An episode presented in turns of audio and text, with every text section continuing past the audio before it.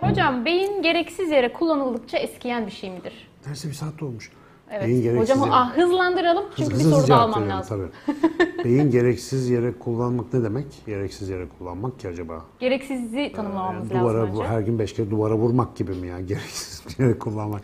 Tam anlayamadım nasıl bir şey oldu ama üstüne vazife olmayan işler. Ha, magazin dedikodu gibi mi? Hocam şöyle, şöyle olabilir mesela gereksiz bilgileri atmak, atıyorum internette saçma sapan şeyler okumak işte veya... Boş boş duvara bakmak kesinlikle gereksiz bir eylem değil. Bu örneği veremem ama... Şöyle bir metafor yapayım gene. Hani? Metafor güzeldir. Yok, o metafor uygun olacak. Televizyon izlemek, metafordan vazgeçtim. Bak kendi kendine imha eden metafor yaptım. Çıktı ve çalışmadan vazgeçtim hemen. Şey olabilir hocam, mesela aralıksız internette vakit geçirmek, televizyon izlemek veya hiç... Hepsini al. Mesela çok fazla veri maruziyetine sebep olan gereksiz meşgalelerle uğraşıyorsun. Şimdi bu gereksiz meşgalelerin şöyle bir sonucu oluyor. Biz bunu çok fark etmiyoruz. Maruz kaldığımız veri bir şekilde bize işliyor. Yani veri malumata dönüşüyor. Biraz önce bahsettiğim gibi. Zihnimizde bir fiziksel yer işgal etmese de mental bir yer işgal ediyor. Sonra çeşitli süreçlerle özellikle uykudayken bu gereksiz malumat uzaklaştırılıyor ortamdan. Biz buna unutma adı veriyoruz. Muhtemelen silinmiyor. Yani bir yerde gene kayıtlı ama bilincimizin erişiminden uzak bir yere taşınıyor. Öyle diyelim. Şimdi bu normal hayatta günlük yaşarken yani birçok şeyi unutmamız normal. Çünkü hatırlayabileceğimiz şeyler için mental enerjiyi böyle muhafaza ediyoruz. Ama düşünün her gün yani bir tane faydalı, milyon tane faydasız şey yağıyor zihninize. Bu arada faydalı da göreceli yani eğer ilginizi çekiyorsa faydalı diyelim. O milyon tane gereksiz şeyi silmek de bir iş. Ve bir süre sonra beyin aldığını uzak arşive kaldırmak ya da unutulacak şeyler klasörüne koymak için çok ekstra bir çaba harcamaya hatta bu konuda ustalaşmaya başlıyor. Ve siz veri sahnağı altında böyle kaldıkça beynin unutma ve silme sistemi kaydetme ve hatırlama sistemine göre gittikçe daha kuvvetli hale gelmeye başlıyor. Sonuçta ne oluyor dersiniz sayın izleyiciler? Unutkanlıklar başlıyor. Ve belki de ileride diğer yaşamsal bozuklukları ve nörolojik problemleri ekleyin. Alzheimer gibi nörodejeneratif hastalıklara zemin hazırlayan bir durum ortaya çıkıyor. Aktif bir zihinsel yaşamın Alzheimer'dan koruduğu hep söylenir. Ama mesela Alzheimer olan birçok insanın özellikle orta yaş dönemlerinde çok yoğun zihinsel faaliyet gerektiren işler yaptığı da bilinen bir gerçektir. Yani birçok insan atıyorum muhasebeci, bilmem neci, hatır sayılarla mayılarla uğraşmış.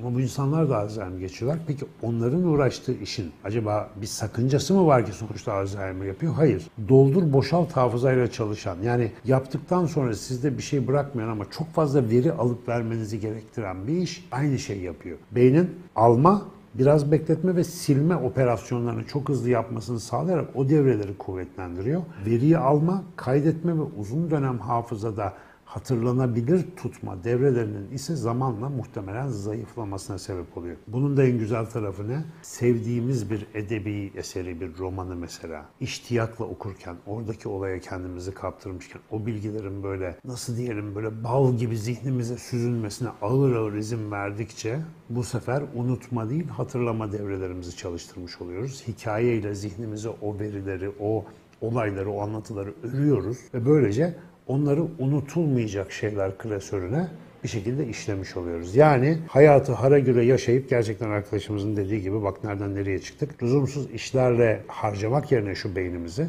arada bir lüzumlu. Bu arada lüzumlu derken üniversite sınavına çalışmak falan bunların hepsi lüzumsuz bana göre. Dikkat et onların hepsi doldur boşalt. Sınavdan sonra hiçbir şey hatırlamıyorsunuz. Ama yapacaksın el mecbur yani hayatın gerekleri. Gerçek olan kafaya taktığınız arzuyla öğrenmek istediğiniz, ustalaşmak istediğiniz bir şeye uzun vakitler ayırıp zihninizi ona biraz şey yapmak ne derler ona? Adamak. Evet, zihninizi ona adamak belli bir süre. Hocam arada şey bilgisini de çok güzel verdiniz. Bazen şöyle bir soru geliyor. Ya bilgiyi internetten de alıyoruz. Neden kitap okumalıyım ki? Ya da çok tatlı bir cevap vermiş oldunuz. Buradan sormadığım ama cevabını almış olduğumuz bir soru oldu. Mesela bu şeyi gözden kaçırıyoruz gerçekten. İnternetteki bilginin efsafını. Mesela biz bir diyelim 15-20 dakika bir yemek yiyoruz değil mi? O yemekte aldığımız bütün kaloriyi, karbonhidratı bilmem ne şöyle bir hapa sıkıştırıp kütlenerek atmak mümkün. Ama ne oluyor biliyor musun öyle attığında? Kan şekerin o kadar pik yükseliyor ki baygınlık geçirebiliyorsun. Yani o kadar yoğun enerji bombası bir şey yemek vücuduna iyi gelmiyor. Ya da mesela insanlar mesela sigara içiyorlar ama sen bir sigaranın içerisindeki nikotini, katrını, her şeyi sıvılaştır, enjektöre çek, damardan ver, küt diye gider insan. Ölür yani. O kadar. Peki o neden öldürmüyor? Ağır ağır alındığı için. Sindirme dediğimiz işlem, ağır ağır yapma dediğimiz işlem hayatın ritmiyle alakalı bir durum. Dolayısıyla böyle horo göre bilgi obezliği iyi bir fikir değil. Ekran karşısında hareketsiz kalmış, eğitimden uzak düşmüş çocuklar için harika bir haberimiz var. YDS Kids İngilizce Yaz Okulu başlıyor. İlkokul ve ortaokul öğrencileri için aquapark, trekking, okçuluk, at biniciliği, ebru, piknik, heykel, sinema ve robotik kodlama gibi aktivitelerle doyasıya eğlenen çocuklar yoğunlaştırılmış yüz yüze İngilizce dersleriyle İngilizceyi yaşayarak, konuşarak öğreniyor. Tüm eğitim ve aktivitelerimiz COVID-19 tedbirlerine uygun olarak organize ediliyor. YDS Kids Yaz Okulu, yaz dönemini fırsata çevirmek için %20 indirimle sizleri bekliyor. YDS Kids Yaz Okulu'nda hem İngilizce öğrenmek hem de harika aktivitelerle doğanın tadını çıkarmak için hemen bize ulaşın. ydsakademi.com 444-9937 YDS Kids, İngilizce öğrenmenin en eğlenceli hali. Beynin bir bölümü olsaydınız hangi bölümü olurdunuz? Ay en sevdiğim. Buradan psikodramaya devam ederim. Rol değiştirme, rol alma. Evet. Bir bölüm şansım mı var? Hocam bir bölüm diyelim. Bölümü olsam hangisi olurdum? Hani Wernicke, Broca, atıyorum. Ben yok. Hipotalamus. Hipotalamus, hipokampüs. Ben hipotalamus. Yani hipokampüs olmaz. Hafızam zayıf çünkü. Yani yol da bulamıyorum zaten. Hipofiz diyeceğim, o kadar nokta atışı iş beceremiyorum. Korteksten hiç bahsetme. Yani Broca merkezi olurdum gibi duruyor çünkü evet, Broca merkezi konuşma alanı ama sadece Broca ile ilgili heyecansal konularla çok ilgili değil. Laf üretiyor yani sadece.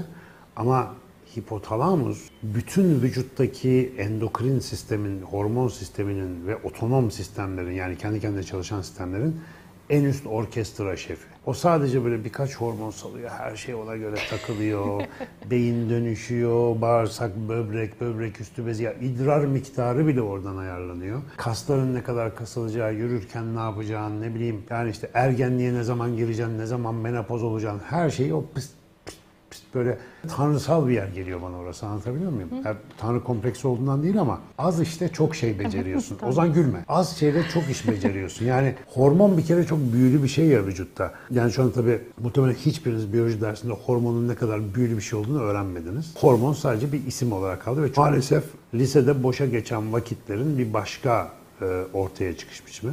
Hormon, vücutta bir takım hücreler tarafından salgılanıp vücudun başka bir yerinde, uzağında bulunan bir doku ya da hücre grubunda biyolojik bir reaksiyon oluşturan maddelere verdiğimiz isim. Yani uzak haberci. Bir yerden salıyorsun, kanla gidiyor tabii vücudun öbür tarafına, işte daha önce çok anlattık, beyinden salgılanan, böbrek üstüne bezine gidip de oradan stres hormonu salgılattıran hormonlar gibi.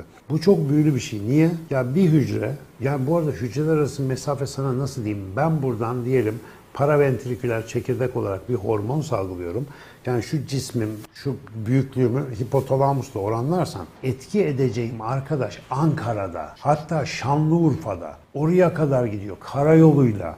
Ya uçakla gitsin hatta, hiç fark etmez. Çok uzak mesafeleri etkiliyor ama buradaki büyülü şey şu. Yani ben mesela Ankara'da kim ne yapar bilmiyorum ama öyle bir şey söylüyorum ki, öyle bir kimyasal salgılıyorum ki bu kimyasal gidiyor orada uygun hücredeki uygun alıcıya bağlanıp ona tam benim yapılmasını istediğim şeyi yaptırabiliyor. Hipotalamus bu arada bütün vücuda hormon salgılıyor, yani her şeye. 10-12 tane hormon var oradan salgılanan. Vücuttaki hemen hemen bütün işleri düzenliyor. Bu arada yeni bir şey fark ettim. Bak yeni fikir tomurcuğu oluştu. Şey geldi, bir şey var.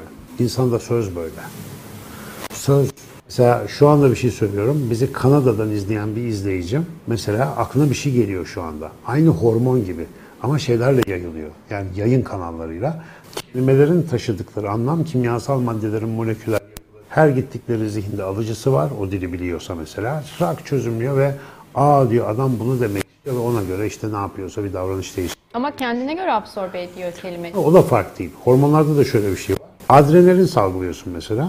Böbrek üstü bezinden. Adrenalin kaslarınıza giden damarları gevşetiyor. Sindirim sistemimize giden damarları daraltıyor. Şimdi damar, hormon. Aynı hormon damar ama farklı etki. Neden? O damar, yani sindirim sistemindeki damar adrenalin adrenalini başka bir şey olarak duyuyor. Kalbinizdeki ya da kaslarınızdaki damarlar farklı bir şey olarak duyuyor. Çünkü alıcısı farklı, reseptörü farklı. Aynen o şekilde. Mesela burada da muhtemelen her birimiz şu anda bizi biliyorum. Milyonlarca insan izliyor canlı yayında. Milyarlar bile olabilir. Yani güzel düşünelim, güzel olsun. Kaç kişi izliyor lan hakikaten? İnanalım. Şu anda, şu anda hocam 500... 5 kişi izliyor bak. Yok.